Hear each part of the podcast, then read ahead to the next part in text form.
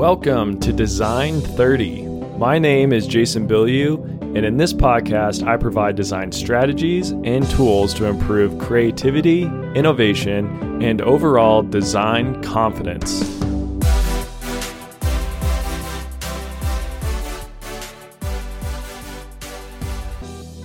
Welcome to Tuesday, everybody. I know, I know, it's not Monday. I'm sure you were all waiting around, just checking your phones, waiting for that new episode to drop yesterday. And I apologize for that, um, but I had a busy weekend, very good weekend, but busy uh, hanging out with family. And in life, you have to have priorities, right? So sometimes you can't get to certain things because something of a higher priority takes over. And for me, the opportunity to hang out with family and see people I haven't seen in a long time took priority over this podcast. And, you know, that's just the way, that's the way it's going to be for me. That's one of the priorities that I've chosen. However, I still almost got an episode out yesterday. However, I didn't quite get there. Um, so the episode's going to be coming out today on Tuesday. Uh, this won't happen very often. Uh, my goal is, as always, to have a podcast released every Monday, and going forward, that will continue to be the goal. Uh, for the most part this year, I think I've done a pretty good job of that. Um, but today, it's coming on a Tuesday, so it is what it is. Today's episode is going to be uh, exploring a little bit more about the idea of design thinking. However, it's not going to be going through the final steps of the design thinking process.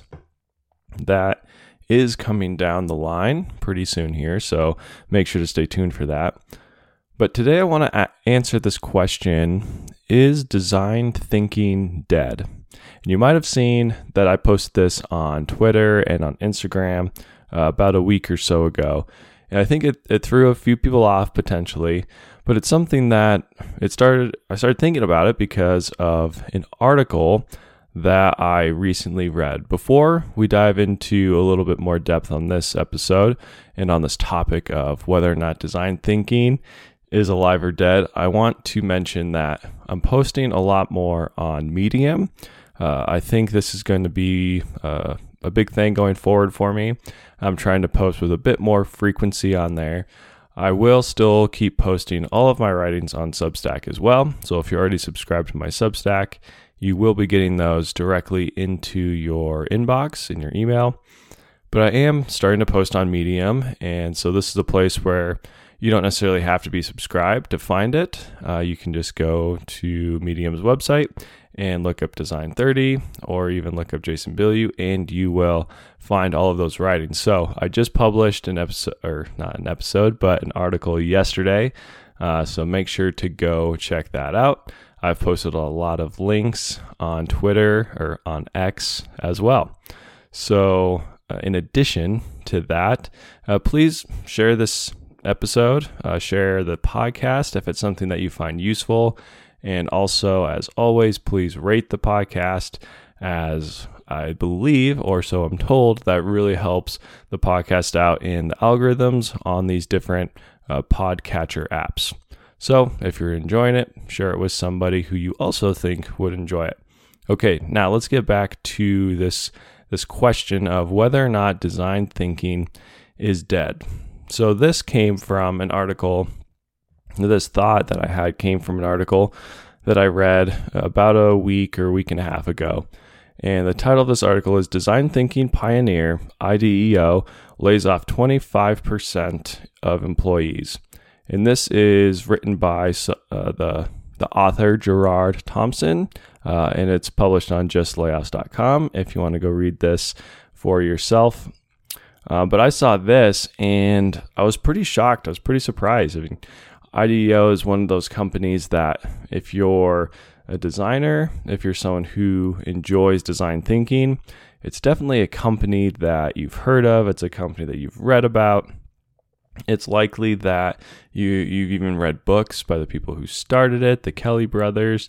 Um, if you perhaps went to the D school at Stanford, anything like that, this is a company that uh, it, it's very, very well known. Uh, they've come up with a lot of just a lot of really good content, a lot of really good ideas around this design thinking and how to implement it in, in real ways and the real world and in real projects. So seeing that twenty-five percent of their employees were laid off, is, it's a pretty big shock. Um, and later in the article, uh, they say IDEO is set to lay off around one hundred twenty-five employees by the end of the year, amounting to about twenty-five percent of its global workforce. This comes as a second round of layoffs in twenty twenty-three, with a total reduction of thirty-two percent in headcount for the year. And so that's thirty-two percent, right? We're approaching half the company is getting laid off. So that's that's a big change. There's obviously something, a, a very big shift in priority of the company. At IDEO, there's a very big shift in the priority of other companies that hire a company like IDEO.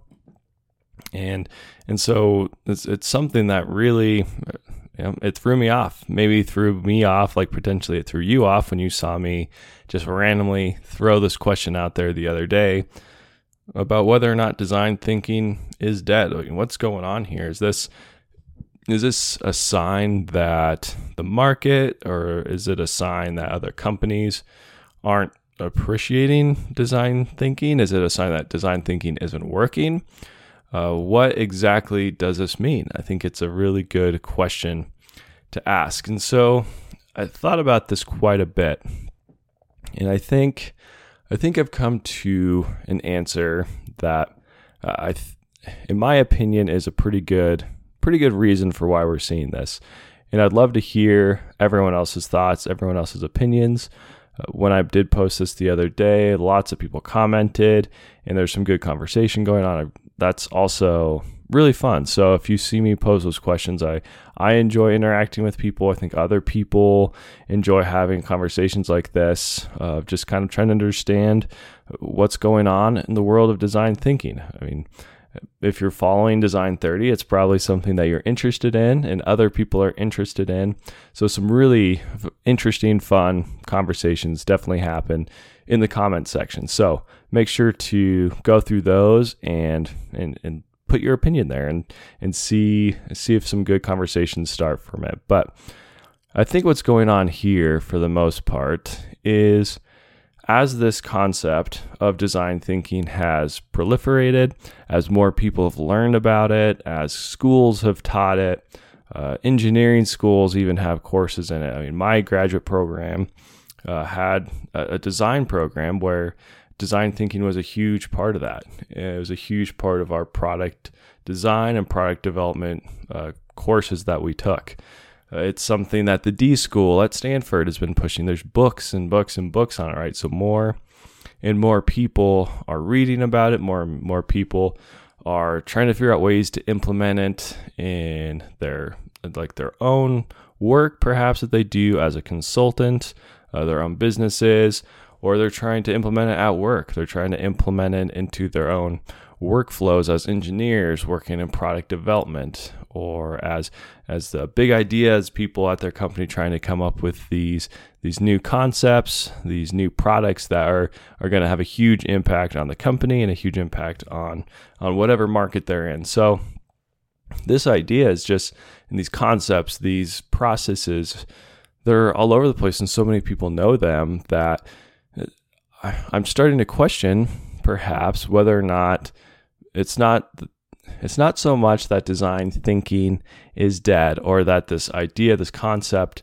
uh, isn't being used, that didn't work, it wasn't helpful.